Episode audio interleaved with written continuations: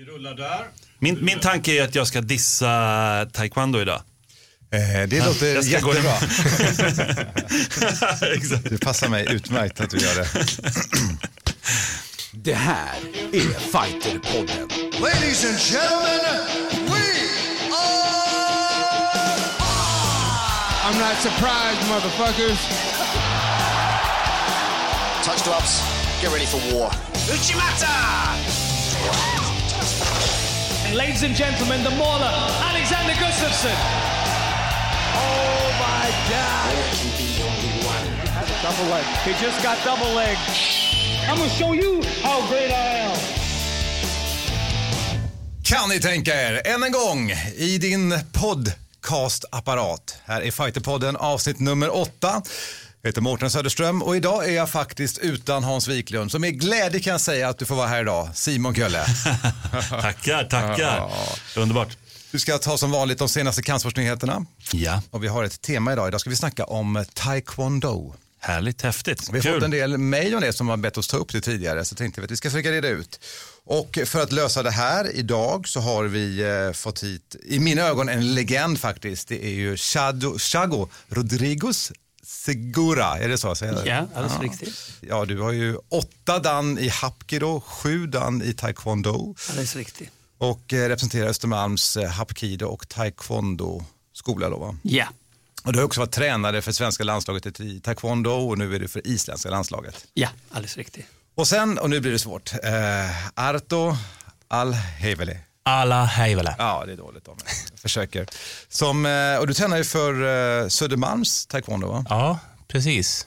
Eller nu har vi bytt namn till Taekwondoakademin Södermalm. Taekwondoakademin Södermalm.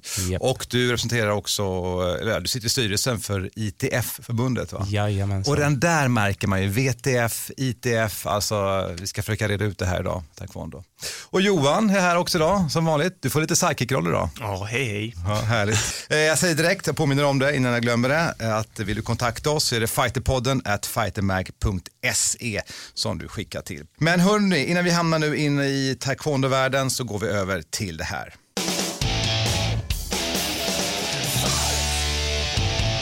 Det är dags, ja, jag brukar säga att det är veckans nyheter i korthet inom kampsport, men det brukar inte vara din styrka Simon. Nej, men det finns så mycket, det, finns, det är så häftigt. Alltså kampsport, det händer så mycket i hela världen och inte minst i Sverige.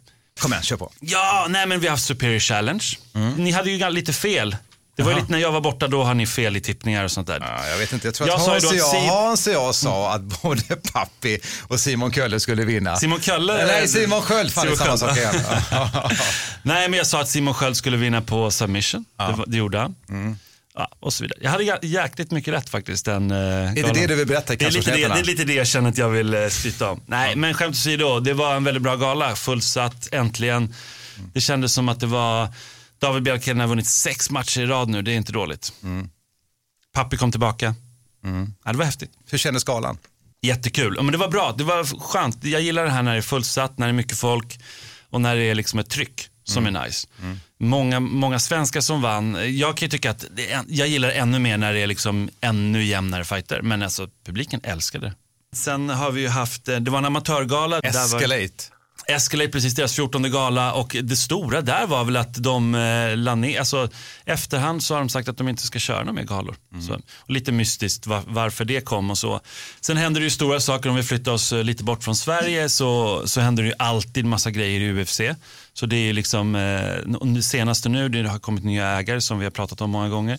De ska sparka 15% av sina, ja egentligen toppcheferna. Och det är mycket i Europa, Afrika, Asien och sådär som kommer bli sparkade. Ja men alla tunga namn här i Europa. Vad har du för teori då? Nej, men de kommer göra allting helt nytt och det ska, vara- 2017 då ska allting förändras och då ska det sättas upp matcher som folket vill se inom situationstecken och det är lite risky. Om du har liksom vunnit och borde få en titelfight men nej, du får inte gå den titelfighten för att den här andra personen, Chago, är kändare så då får Chago gå den istället. Det, är lite, det finns ju redan där nu men om, den blir, om det blir ännu mer så, då är det lite risky. Jag tänkte precis säga det att eh, det är redan där nu. Det, UFC är ju inte, det är ju en idrott men mestadels är det underhållning. Det är det de pysslar med. Och helt ärligt, den här, det här rankingsystemet är ju mer för show än, än någonting annat. tycker jag. Ja, och det finns, det finns ju ett eh, objektivt rankingsystem som heter Fighting, Fighting Matrix. Och det är ju eh, som bara är grundat, precis som tennis. Du har vunnit över den här personen, ja, då får du de här poängen och så går du upp i ranking. UFC vill, har aldrig velat, velat liksom veta av det här, eh, lite så här copyright-frågor också, men ja, det är ju egentligen mer intressant. Vad tar det vägen inte då? alla. Vad händer? Eh, nej, men det blir Hollywood, Hollywoodifierat UFC 2017. Det är tur att vi har eh, vår amatörliga och eh, ett internationellt förbund och ett VM och ett EM och så. Så att vi kan eh, ha en riktig idrott av MMA på sikt, eh, komma med i OS som är vårt, naturligtvis vårt allas mål. Men kan inte en konsekvens vara, jag tänker, när, alltså det är så här, allting har ju någon form av evolution. Det här är ju inte en positiv evolution om man nu är en kampsportsintresserad.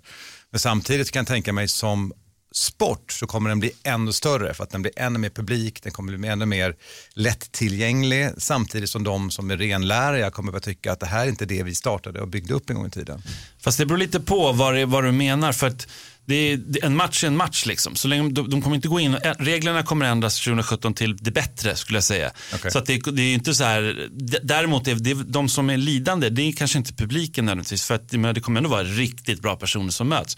Däremot så kommer det vara så att vissa fighters som är värda att få en viss match inte får matchen. Så det är fightersarna som Ja, men jag är med på det, men lida. alltså, min poäng är ju att de, du säger själv att de ska sätta ihop så att det blir mer ja, alltså, intressanta för publiken matcher. Det är, ju, det är ju för publiken skulle man göra det. Ja, men då kan det dyka upp sådana här, eh, en eh, wrestler som, ska, som vi har haft nyligen. Ja, Punk, ja. Ja, som inte hade en chans. Alltså det, det, tidigare har varit en boxare som inte, liksom, Tony som var riktigt bra boxare, men, men det, så möter han en brottare som, som tar ner honom. Alltså det är lite så här, kom igen. I Japan det, det är lite som om vi har, har en boxare som dyker upp i en taekwondo-match. Alltså det, det går inte i taekwondo-regler. Det är så här, då får boxaren jättemycket stryk. Det, är- det är såklart det är så. Liksom.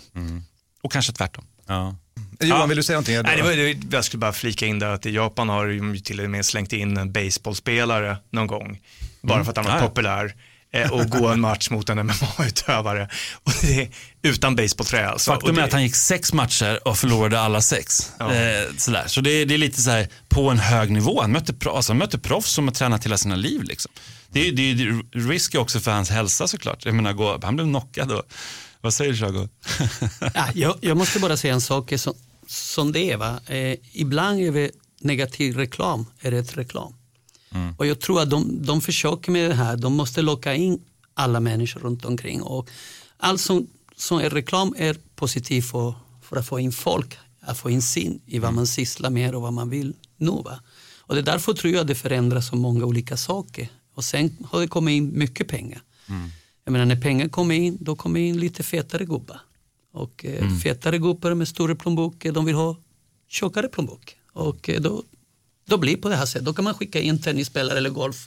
Eller vad vi sen, sen, man- sen man får stryk, det, det, det bryr sig de inte om. De bryr sig bara de blir fettare. Arto.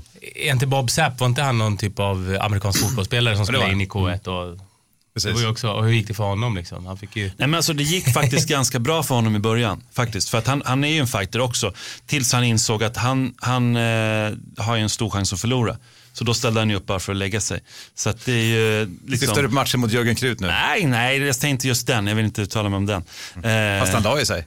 Jag vill inte uttala mig om den matchen. Men, vet du, men däremot all, allmänt så var det ju så att han la sig mot väldigt många. Och det, det blir ju, och han sa ju det ganska tydligt. Jag vill inte bli av med så mycket hjärnceller. Jag, vill, jag, kan, jag kan gå en match och så kan jag satsa hårt i 20-30 sekunder. Sen kan, kan killen få vinna. Så, så vinner får han sina pengar och så blir han inte ska, speciellt skadad. Så det, men det, visst är det helt sjukt. Ja, ja visst. Helt sjukt. Allt det här som händer Ett poddtips från Podplay. I podden Något Kaiko garanterar östgötarna Brutti och jag, Davva, dig en stor dos skratt. Där följer jag pladask för köttätandet igen. Man är lite som en jävla vampyr. Man har fått lite blodsmak och då måste man ha mer. Udda spaningar, fängslande anekdoter och en och annan arg rant. Jag måste ha mitt kaffe på morgonen för annars är jag ingen trevlig människa. Då är du ingen trevlig människa, punkt. Något Kaiko, hör du på Podplay. Därför är gardinerna. det just nu med eh, det här brott med som händer med, med MMA eh, är en superbra grej. Det har bidragit att vi som har andra kampsport har fått hit en massa medlem. Varför? Eh, man får se spektakulära kickar i huvudet på någon i MMA som åker ner i backar och somnar. Och det är en spektakulär taekwondo-kick och det är en taekwondo gammal taekwondo-tävare som, som gjorde det en och så. Och då, då plötsligt gick det ner en massa folk som tror att bara man kickar så kan man vinna MMA. Så är det inte. Va? Utan man, man vet vad man måste lära sig alla delar. Va? Vikten av att eh, träna kampsport tidigt, det kan vi inte säga nog, nog gånger. Samtidigt som jag upplever att hockeyspelare, liksom, fotbollsspelare kommer ut i kampsport idag och undrar hur har ni lärt er det där och vilken balans och distans och timing ni har och sånt där. Vi har ju till exempel på Lidingö, vi har en klubb där. Vi har ju Lidingö fotboll som kommer till oss och kör. Och de har ju märkt att deras löpsteg har ju blivit längre. De är ju snabbare för att de blir vigare. Och det är vetenskap bakom. Häftigt. Blir du vigare så springer du snabbare för att du får längre löpsteg. Ja, det var det här som Artur tog. Eh, jag har två fotbollslag som tränar under vinter hos mig. Mm. Och eh, bland dem som finns eh, fyra stycken pojkar som är de bästa i sitt lag. Ja. Och eh, de är jätteglada att, att, att som, det har bidragit att flera föräldrar kommer dit med sina barn och tror att man ska göra om det. Det hänger ihop. Det hänger ihop. Ja, ja, ja. Det är det här, idag sitter alla barn och, med sin telefon och spelar, med sin dator och spelar och de blir fettare och de blir sämre i kvalitet i hälsa och eh, eh, man ser saker som man aldrig har sett förut. Det är unga män på 25-30 år i hjärtinfarkt, det har man aldrig sett förut. Jag menar, folk idrottar inte. Man, man har glömt att man är född med huggtand och man har jagat för att överleva. Just kampsport, det är en del av det hela. Här får man fightar, man får röra på sig, man får stora hjärtklapp. Man får inte glömma hjärtan är en muskel också. Vad händer med en muskel som man inte använder? Vad händer med en person när det, det åldras? Ja, muskulatur tinnar ut. Och det är precis det som händer. Så jag, ja, visst det, det är viktigt att man är i tidigt stadium med alla de här övningarna för barn. Ja, det kommer tillbaka till mer. Vi skulle pratat egentligen bara om Häftigt, korthet häftigt. Ja, men det var jättebra. Det är skitbra. Mycket bra Chago. Tack, tack. Det handlar ju om gräsrötter väldigt mycket. Så att då kan jag dra över lite, lite fint här nu till gräsrötterna. För i Rinkeby så kommer det vara en eh, grapplingtävling snart. Eh, som kommer ställa lite grappling versus gatuvåld. eh, det är, eh, ja, men det är, de vill liksom dra folk till grapplingen och köra, alltså fånga upp folk.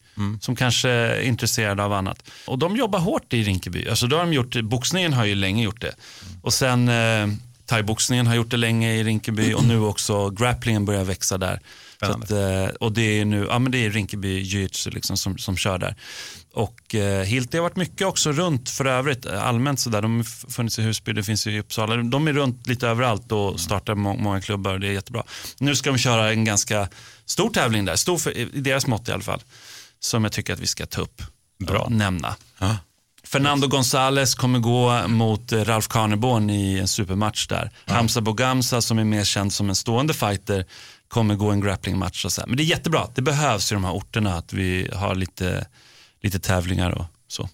Håller, håller ni med? Ja, jag håller med. Får vi komma tillbaka lite grann till det här sen, för det finns Ja. mycket att prata om också med, med taekwondon och historien och sånt där. Vi ska bara försöka Det, det, vi kommer aldrig komma, kommer aldrig komma igenom. eh, Titta bara framåt lite grann, vad har vi nyligen? Vi har ändå tappat ordningen helt nu. Vi så har det är bara- tappat ordningen helt. Vi har Rumble of the Kings tycker jag vi ska nämna. Ja. Att de, de kommer tillbaka till, eh, till eh, Sverige eller Stockholm igen. Att det återigen blir en Rumble-gala. Det tycker väl du är häftigt Johan? För du har ju alltid gillat Rumble, eller hur? Har du inte? Absolut.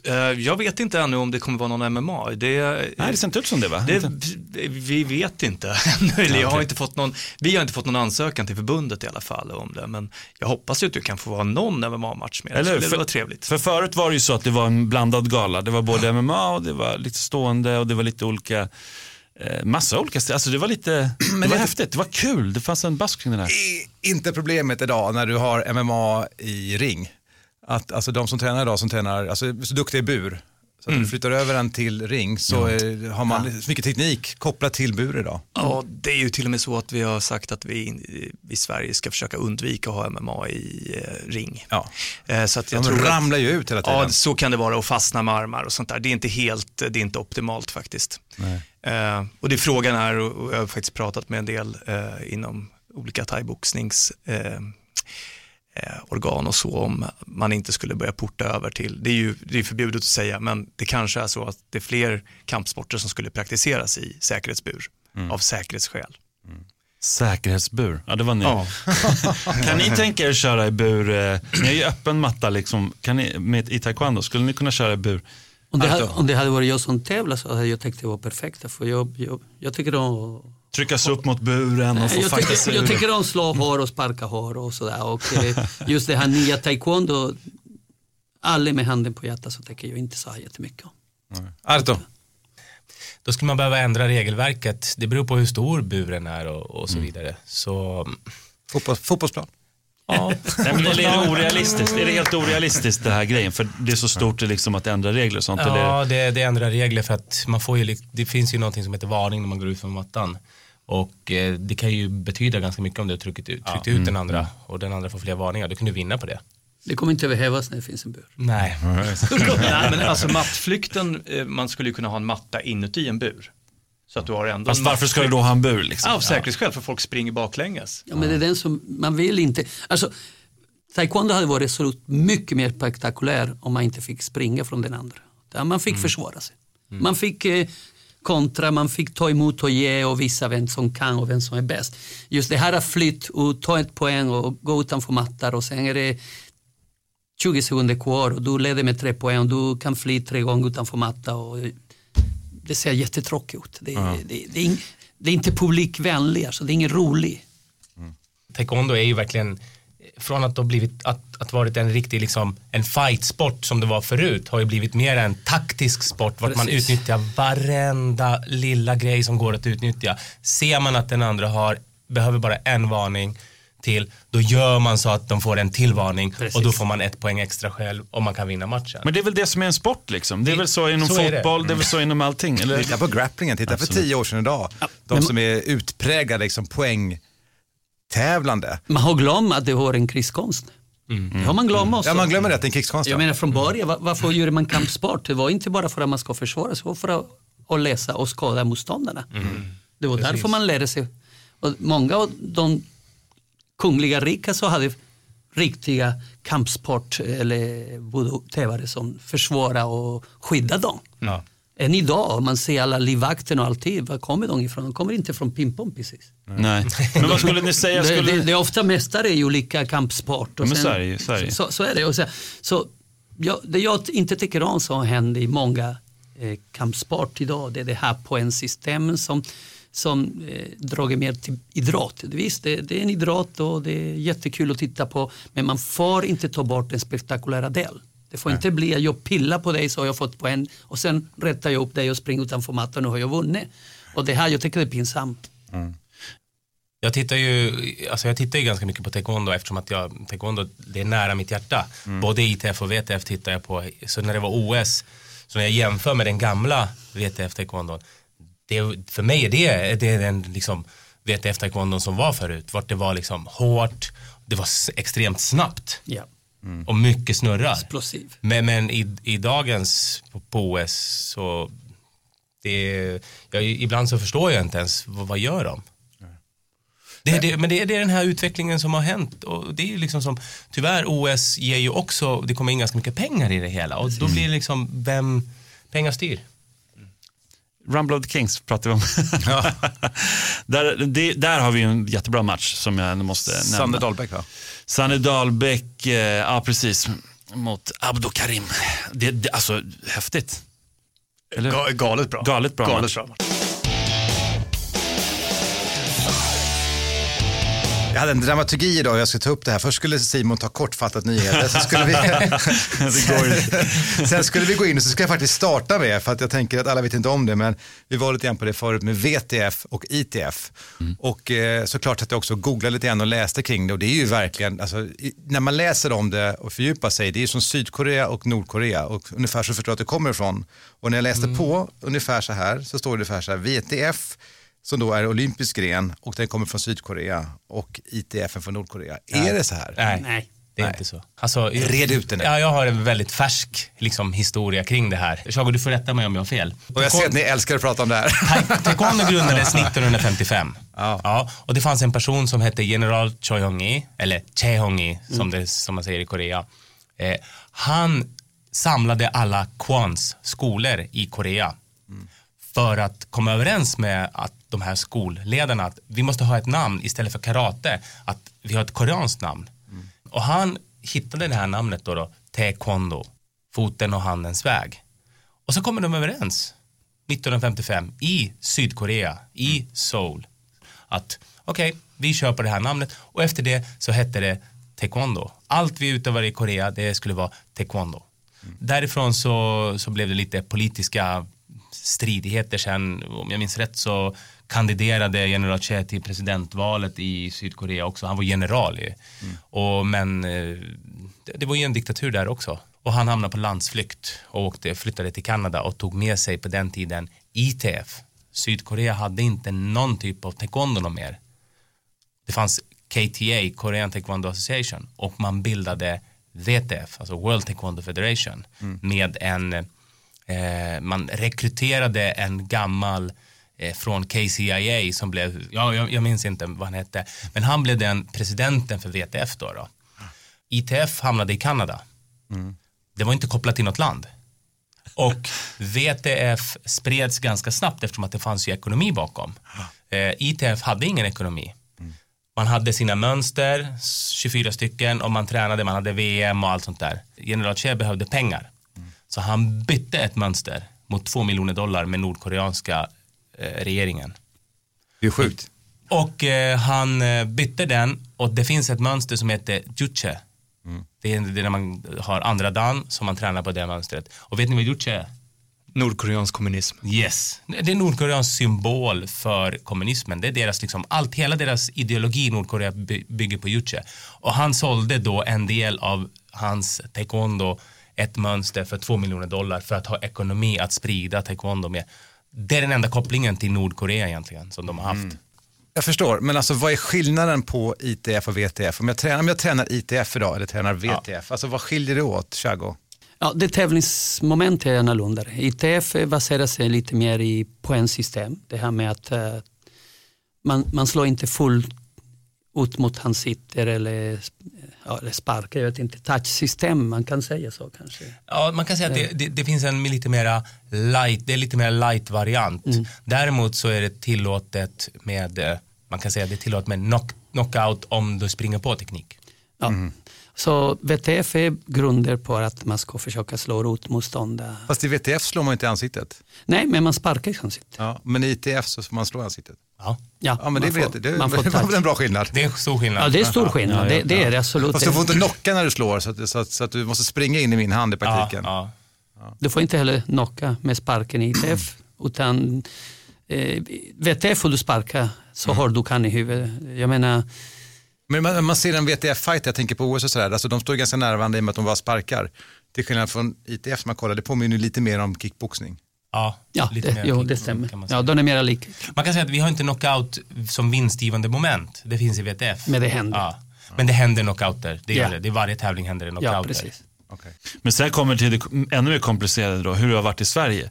Uppdrag granskning ringde mig och ville prata taekwondo, en eh, research på Uppdrag granskning. Min lilla inblick, nu är ni experter, det här är Game of Thrones. Det är ungefär, det är samma sak. Det, det, det, är liksom, det är intriger, det finns en story, det finns olika allianser, det har sålts olika saker för, till olika sammanhang. Det har varit liksom ett kaos. I mitten av det där finns det jättebra tränare, jättebra klubbar, jättebra utövare. Men det har varit ett kaos. Ja, jag kan berätta vad som hände. 2008 eh, efter Beijing i Kina så hämtade man in en tränare från Tyskland som ska ta över svenskarna. Och För du var ju landslagstränare. Fram till den ja. ja och du var det typ i 20... 24 år. 24 år. Ja. Wow. Du var både i Beijing och du var i Sydney. Ja. ja. Häftigt. Fan, det är värt applåd. Ja. Det är en applåd. Fan, det är otroligt. Men det som hände är att den här personen kom in i bilden i någon strukturerad eh, organisation som vi hade. Vi hade en rankingsystem i Sverige där man hade fyra svenska cupen SM där man samlade poäng för att komma in i landslaget. På den tiden var Sverige tvåa i Europa. Eh, Sverige var nummer nio i världen vi hade en, en representativ lag där eh, man gjorde lottning och eh, någon fick möta svenska. Då hörde man suck. Mm. Åh nej, en svensk. Ja. Uff. Man visste att det här blir inte lätt. Nu åker ja. man på dägg eller, eller det kommer bli tufft. Eh, där idag bara de jullade och det. Oj, en svenska var bra. Nu är vi hem. Och det, det, det har hänt efter att man, man, man har klippt bort eh, banden eh, med hela svenska modeller som vi hade. Att ha en rankingsystem för att ta ut en landslaget. Ha en trupp som vi visar att eh, utav att ha 35 stycken i minus eh, 58 kilo i Sverige så har jag vunnit alla guld. Jag är absolut den bästa i Sverige. Det är jag som kommer att representera. Att kunna ha det här modellen där de som hade råd att köpa en flygbiljett till Tyskland eller till Kina eller någonstans och Mm. tävla och, och eh, fick den möjlighet. Va? Och det, det, det har stoppat svensk taekwondo. Men du pratar om det som du var med och byggde upp under de här 24 åren. Ja, inte var... bara jag. Nej, men Alla. du var med och byggde upp. Ja, ja, säga. alldeles riktigt. Och det, Men slutade du själv med, alltså vill du sluta som det nej, kommer- jag vill inte sluta. Det är bara, jag gillar inte själva idén som fanns bakom det heller. Jag trodde inte på den och bevisen är idag att vi inte kommit någonstans. Nej. Utan vi hade 500-600 tävlande på den tiden i en svenska cupen. Det slutade med att eh, förra året hade vi 79 stycken. Men, men vi pratar om är väl att, eh, för att du, du ställde frågan här, alltså vad som har hänt, att det är rörigt politiskt. Vi kanske inte ska fördjupa oss så mycket i det, men när man läser om det och Uppdrag granskning ringer och frågar, för det är ändå en stor sport, vi har varit framstående eh, olympiskt, vi är Ja. inte det längre. Ja. Det finns, vad sa du, 250 klubbar, Ja. kanske 10 000 utövare i Sverige. 15 000. Nej, nej. 15 000 Det är utövare. häftigt. Ja. Det är 4 000, 4 200 ITF och resten är VTF. Nå, något sånt där. Det dyker upp ett namn som heter Jakob Asp. Vem är han? För han verkar väldigt i blåsväder. Han är ordförande i förbundet just nu. Vilket förbund är det? Alltså i ett, så här, eh, liten strukturgenomgång. Taekwondoförbundet stod, bestod förut om Taekwondoförbundet och sen hade man en ITF-sektion.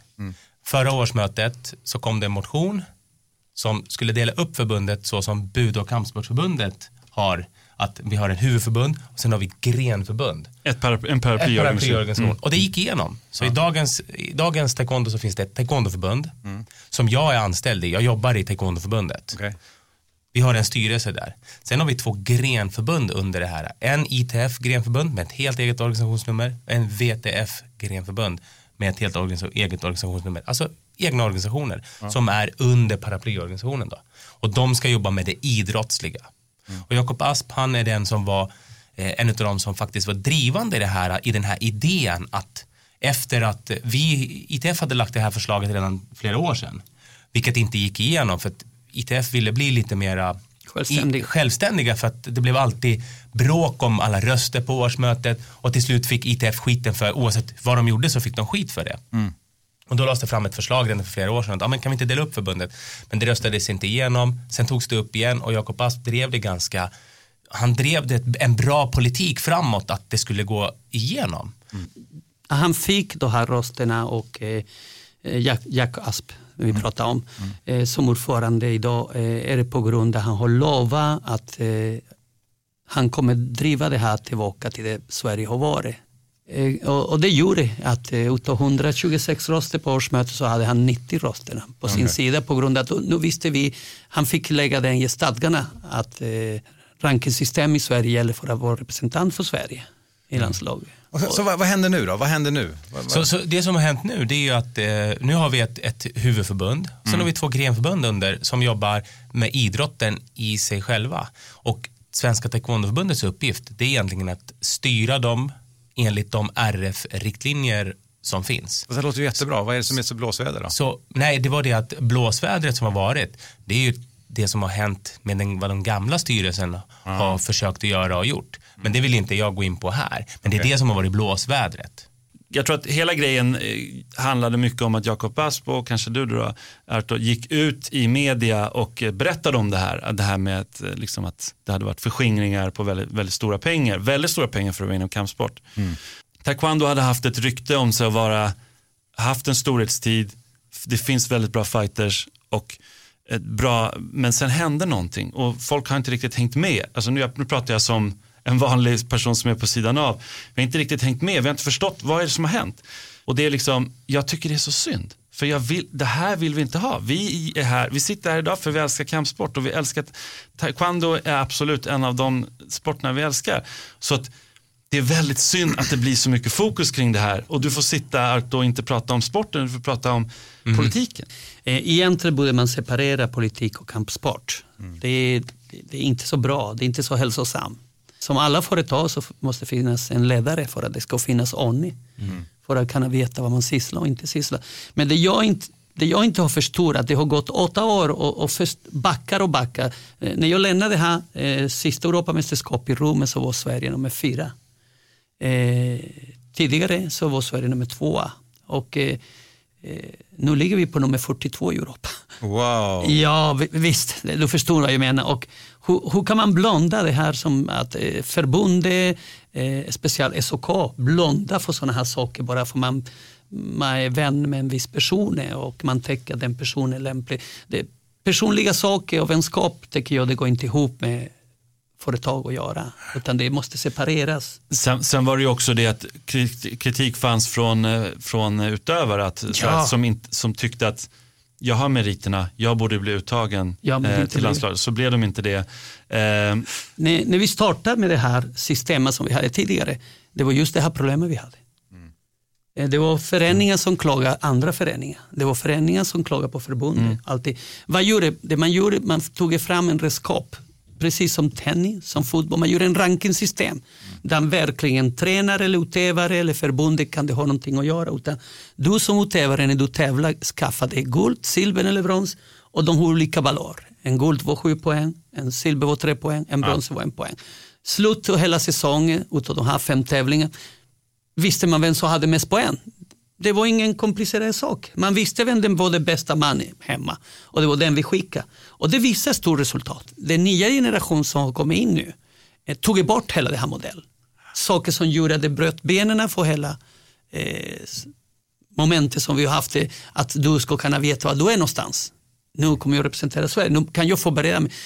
Säsongen tog slut för sex månader, VM är om sex månader, jag måste förbereda mig. Jag har sex månader att bli stenhård och vinna det här VM. Ett, här kan du åka till VM en vecka innan fick du veta. Nu ska du åka till VM. Och det här, det var inte ens rätt person, det var person som hade råd att kunna åka till internationella tävlingar. Eh, Det var självklart, det här tränare som man hade tagit in, han bodde i Tyskland, han ville inte gärna vara i Sverige. Han fick en lön på 50 000 i månaden, Eh, bodde i Tyskland, kom det till Sverige varannan månad. Se- Varje 60 dagar så kom han hit en helg och sa vad som var bra vad som var dåligt. Sen åkte han hemma. Sen var han med sin egen klubb och tävla. Och nu visar sig på OS att den här personen sitter med två afrikanska länder och svenska. Fast han har haft en lön från Sverige på 50 000 i åtta år. Skandal. Alla har funderat och undrat varför. Hur kan man tillåta det här? Jag menar, om, min anställd hade, som säljer sansor ska ställa, ställa sig på gatan och sälja iPhone så hade jag hängt honom i största tre. jag förstår ni vad jag menar? Men, men en sak då som, som jag håller helt med dig, det, är- väldigt intressant att få den här inblicken. Men från en annan sida då, som, eftersom att jag pratat med en utövare som var väldigt ledsen. Och då var det så här, säg att du och jag har mötts jag och jag slog dig. Ja. Det skulle inte hända, men ändå. Ja. jag slog dig. inte? Ja. Är det. Okej, vi säger att jag slog dig och sen så blir jag skadad. Ja. För så var det i det här fallet. Eh, och så går du och vinner två matcher, eller några matcher på, på hög nivå. Och sen blir inte jag uttagen till, till det här landslaget fast du blir Det det, som jag har slagit. Det är värre än sådär. Det är värre än så. Okej, berätta. Jag kan berätta så att det de har lagt systemet för att ta ett lag, det är att du ska åka internationellt och tävla. Jag, som är inte så bra men har råd, väljer tävlingar där det finns väldigt lite folk. Och I vissa fall i junior, det visar sig att vissa svenskar åkte direkt till en tävling i final. Därför var två utövare, därför de åkte till Israel. Det var inte många som ville åka till Israel på grund av politiska åsikter. De Men- tänkte taktiskt helt enkelt. De... Ja, precis. Och de, åkte, de köpte en flygbiljett, ställde sig i Israel, gick en final direkt. Därför det fanns bara två fighter, han och en kille från Israel. Förlorade med 30-0. och, och sen får man representera Sverige.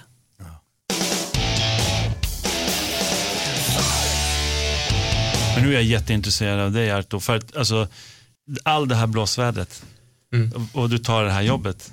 Är du masochist eller vad, vad, vad är grejen? och det är omänskligt att ta det- det jobbet i det här läget. Ja, alltså jag, jag jobbar ju med ganska mycket med administration. Så jag sitter ju inte med liksom och, och, och bollar med de här frågorna. Det är egentligen styrelsen som sitter och bollar. Så jag förbereder vissa frågor till styrelsen, sitter med administration. Men jag har ju fått en inblick i den ekonomin som har funnits. Och jag, har ju, jag kan ju säga att jag har ju suttit och sett en hel del, vilket är stora frågetecken på att, eh, ja, hur fan kan man ha tillåtit det? Eh, Förbundet har en delbokslut som blir klar nästa vecka för den första perioden som den gamla styrelsen satt. Och det är det som är det stora siffror. Vart har de pengarna tagit vägen? Vad, hur, hur gör ni nu då för att, tvätt, alltså för att fi- fixa tillbaka ryktet? Liksom? Alltså, vi, så det som vi försöker göra det är att vi har stramat åt ekonomin för det första. Mm. Det är för att det har ju liksom signat ut en hel del pengar. Så vi har stramat åt ekonomin. Vi, vi jobbar mer eh, med, eh, alltså folk kan inte göra vad som helst utan det finns, vi försöker skapa mer regelverk kring allting. Plus att när det gäller ekonomin så försöker vi göra eh, att det finns bara en eller två personer som kan attestera och allting ska gå via dem. Tidigare hade de fyra eller fem personer som kunde attestera och då blir det ju katastrof när du kan alltid attestera varandra. Så då är den stora frågan, hur mycket erbjuder ni Chago för att återkomma som, eh, till landslaget? Ja, okej, landslagsfrågan, den, den hamnar ju i en av grenförbunden då, då hos SDU. Där jobbar inte jag. Nej, okej. okej. Men det är så synd, jag tänkte på det, jag inser att vi har hamnat alldeles för mycket i politik idag. För Ja, jag tänker, vi har fått lyssnarfrågor. Eh, Martin Aluja frågar bara så här, varför ska man träna taekwondo? Jag börjar med dig, Arto. Varför? För att det är the best martial arts in the world. Bra, nej, bra men, eh, nej men eh, jag kan bara relatera till mig själv. Jag är ingen atlet från första början, aldrig varit en atlet. Men det har, taekwondo har gjort mig till en atlet. Jag representerade Sverige i nästan till tio år och kom två gånger trea på, på, på VM och eh, vunnit ett EM, kommit tvåa på EM och nu är jag landslagstränare i ITF. Och det, det är taekwondo, det är... Bra träning. Det, ja, bra träning. Där hör du Martin Aluja. Eh, Jag tänkte till dig faktiskt lite grann här, vad är hapkido? Hapkido är en koreansk kampsport som baseras i självförsvar. Eh, Faktiskt när jag tittar på MMA så måste jag säga när, man var lite yngre så för sig man hade gi på sig så körde man väldigt lika. Man, man sparkade, man slog, man gick ner på mattan, man gjorde grepp liggande, eh, man gjorde grepp stående, saken som jag saknar ganska mycket faktiskt i MMA. Det är inte många som gör stående grepp. Men det har vi mycket i hapkido. Det är jättekul faktiskt. Det gör ont. Jag har en fråga faktiskt här från en lyssnare till som heter eh, Karim. Finns det någon vapenträning inom taekwondo? Nej, inte, inte inom ITF i alla fall. Jo, det finns i VTF. Det finns finns, inte. Ja, det finns. Vad skönt att inte ni är överens. Jag älskar hennes Nej, ja, ja, nej, nej, nej, men det, det, det behöver man inte Mot vapen finns men inte vapenträning. Ja, jo. För de gamla skolan så hade man alltid eh, käppar och pinnar och alltid. Det, det har alltid funnits. Att, att taekwondo har som tappat allt det här traditionella och allt det här självförsvarsdrivet som fanns tidigare. Och det har gått mer till eh, det idrottiska del. Eh, det är så tråkigt att man, man har tappat mycket av det här goda. Va? Det är ju faktiskt samma i judo, att i, i judo på Precis. högre nivå så tränar man slag, spark, försvar mot kniv och pistol och så. Ja. Det är inte så många som vet att det finns traditionellt med. Ja. Eh, men det är ju uppe på andra eller tredje dagen. Men det är samma ihåg inom BJJ, där finns ju liksom också de bitarna. Så de har Absolut. också självförsvarsbitarna som, ska, Ja. som du ska kunna och klara av. Liksom. Men det kan inte idag de som håller på med MMA. Ja, det är klart, man blir ju bra på det man, man tränar Precis, på. exakt. Det, och målbilden. inte sparka pungen och eh, sticka i ögonen. Fråga från Mikael. Eh, har du en tatuerad örn? Jo, jag har en Hade du, örn. hade du den första örnen i frågan? Eh, ja, om jag hade första eller inte, det kan jag inte komma ihåg. Men jag hade den i alla fall. Men då är du grunden till det som sen, alltså inte det kriminella nu, utan men det här som kallas för örnligan, att de som hade tatuerat jag, en ska, örn. jag, ska, jag ska vilja berätta sanningen det heller, för det är bullshit. Och, Mm. eh, eh, vi var ett tävlingslag där, där var- fanns folk som representerade från polis till doktor, till ingenjör, till ja, allt möjligt. Där är Pavlo, där är Gaggo, där är Rickard, där är och alla de här personerna representerar i den samma grupp och nästan allihopa har det här ön på axel. De tatuerade örnen alltså. Ja, det är en ön som fångar en pil. Ön som fångar en pil är representation från Hapkido. Och eh, då har jag tatuerat det här ön som fångar en pil. Därför, därifrån kom även den disciplin jag fick bli uppfostrad av min tränare. Där jag var väldigt livlig barn och eh, brockig och strulig och allt möjligt. Det gjorde att eh, jag kunde komma ner på jorden och eh, känna mig lugnt och säker. Behövde inte visa någon vad jag kan eller inte utan jag, jag kunde göra den på klubben. Ja. Och eh, då tyckte jag att den här ön har representerat mycket för mitt liv. Så jag har tatuerat den här ön med det här pill och det gjorde alla eleverna i respekt åt mig eftersom de, de såg upp till mig som en mer eller mindre en pappa. Eller en, eh, Jag fick veta saker som ingen fick veta. Vi kanske ska säga det för man inte känner till riktigt. Alltså, det är många som har tränat hos dig. Ja. Förutom då att Paolo Roberto kanske som är känd, eller Liam Norberg. Ja, ja många, många flera. Men av de här personerna finns det de som också då blev, eller perioder var kriminella och då kopplar man ihop det här. Alltså Ja, tidningarna... men de var tidigare. Det är, den, Ja. det är den som är problemet. Alla de här situationerna kommer tidigare. Mm. Själva, själva klubben med taekwondo och hapkido hjälpte dem komma ut till det här. Smutsiga del. Så att man kallar det örnligan var bara för att de hade tatueringen. Ja, men det här tatuering var representation av att vi tillhör ett tävlingslag. Mm. Det var de som tävlade som fick tatuera Mm. eh, själva ön. För att, bara så jag förstår rätt nu, det här, som det här begreppet örnligan, Mm. det var ju då några som var kriminella och då kopplade med, tidningen eller media ihop det här. Ja, Jag tror att de mer eller mindre, hade de tittat på dem, hade de sett att de hade en sopbubbla på axeln så hade de kallat sopbubbla Siga. ja men så är det. Så är det därför jag kan säga så här, de har, de har sagt att Len Nordberg, Örnliga, han var där. Ja, han tränade väl hos dig, Liam Ja, Norberg? ja men Han, han var i den, i den grupp och han tävlade med den lag och han åkte dit för Mm. vissa saker innan det här. Han har inte någon ön på armen. Fast de har alla uttalat sig om hans ön. Han har en sopbubbla. Alltså, han har ingen? Han Nej, har- han har en sopbubbla faktiskt på armen. Han har det? Ja. Alltså, du skojar inte? Nej, jag skojar inte. Det här är sanningen. Och, och, det, och, det, och, det, och, det, och, det, och, det, Det visste jag inte. och det är skrätt, skrätträttande myndigheterna som har försökt smutskasta ett föreningsmark. Jag menar det är som att säga AIK, allihopa är banditer. För de, de, går, de, går, de går ut och vad heter, efter matchen och klappar skiten på varandra. Men så är det inte.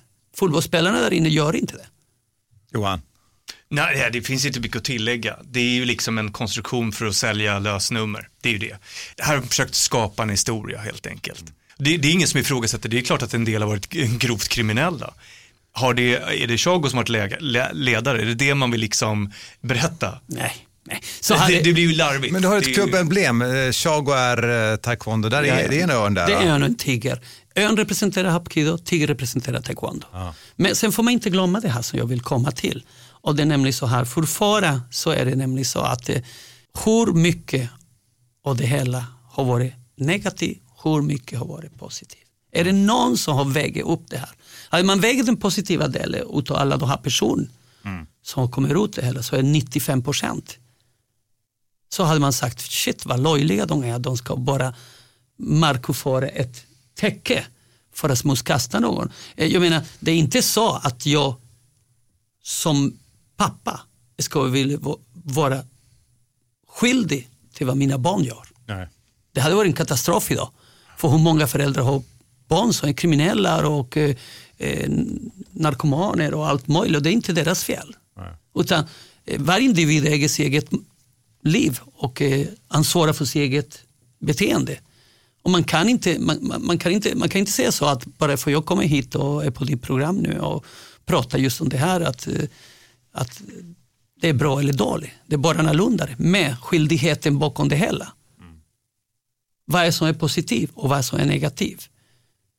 Det, det har man glömt. Och, det- och där, där, där, där, där har man helt enkelt bara för att kunna ha en försäljgrej. Och jag kan tänka mig att om 50 år när jag inte finns längre eller någon, så kommer det finnas en film med Onliga. Det kommer jag garantera. Du kan, du kan skriva den, därför det kommer att bli så. Därför det, det är så löjligt att de har sålt det här på så hög Ja. nivå. Att det är med att myndigheterna är så är patetiska. Ja, men jag, jag har en eh, grej som jag skulle fråga dig om Arto. För att, så från din sida, då, hur mycket, är, är det jobbigt att få, är det mycket sånt här snack liksom? Är det så här, ni måste reda ut det här igen och igen och igen om det här kriminella, det här bråken i förbunden. Här. Nu pratar vi återigen ganska lite om sporten. Det var i, alltså efter, där vi somras så var det ganska mycket frågor, det var folk som ringde och frågade "Ja, vad är det som händer egentligen inom, inom taekwondon och sådär. Eh, Nu har det faktiskt lugnat ner sig, det är ganska skönt. Och eh, sen är det så att det, med, med åren så, så känner jag att det här kriminella inom kampsport, det har inte kopplats till taekwondon. Nej, det har försvunnit. sant, sant. Det var har kopplats, sedan. Ja, det var länge sedan. Det har kopplats till helt andra kampsporter. Om det har varit någon typ av kriminalitet. Ja, så är det. Faktiskt. Alla pekar på Johan. Jag menar, det är ju 15 år sedan så, så var det ju en hel del eh, problem inom, inom thaiboxningen, Brazilian jiu-jitsu och MMA. Det, det går ju inte att sticka under stol med. Vi inom fäktningen har vi aldrig haft det. Förutom på den tiden ni sprang runt och högg ihjäl folk höger och vänster. Ja, Men det var väldigt länge sedan. Ja, väldigt- Korsriddarna, hörru. Men fortfarande är det just det här att låter inte människor göra en stämpel utav någonting och tjäna pengar på andras människor. Det är det de har gjort. Jag menar det finns bok om liga, det finns bok om eh, svenska gudfader, det finns bok om allt det här reflekterar. Det är tio olika böcker och tio massor olika saker som pratar just det här om liga. Därför jag vet en vacker dag så kommer filmen också. Du sa precis att tiden, ja, Ja. den springer ifrån oss faktiskt i dagens Fighterpodden. Eh, Tack Johan, Tack, tack. Tack själv. tack Chago, tack Arto, Tack. tack Simon. Tackar. Detta var Fighterpodden, taekwondo, politik men också fighting. Intressant att höra att i grunden är det faktiskt så att det känns som att lite grann att eh, ja, fightingen kring taekwondo har liksom försvunnit. Ja, det har försvunnit snacket kring det för att det är mer prat kring politik men i grunden är det en riktigt bra kampsport. Och avslutningsvis, alltså, kan eh, MMA-fighters kliva ner till dig? Ja, absolut. Och alla, eller ja, era ja, klubbar? Jättevälkomna. Det är bra att kunna vara förebild och kunna hjälpa någon och kanske göra en bättre kick eller en bättre, inte fan vet jag vad de behöver. Men jag måste säga för att sluta att, att i mitt liv så har det funnits en taekwondo, verkligen inte ITF eller VTF. Utan för mig, eh, det har varit taekwondo-familjer och sen att det är folk har olika åsikter och tränar på olika sätt, det, det har varit för mig en strunt. Utan, och just det här kampsportfamiljen, det drar in allt, MMA, jiu-jitsu, whatever, så måste jag säga att för mig, det är samma. Det är där vi, vi börjar någonstans allihopa i samma kärna. Med de orden ska vi stänga. Jag heter Mårten Söderström. Vill du kontakta oss, skicka till fighterpodden at fightermag.se. Tack för att ni kom. Tack, tack, tack.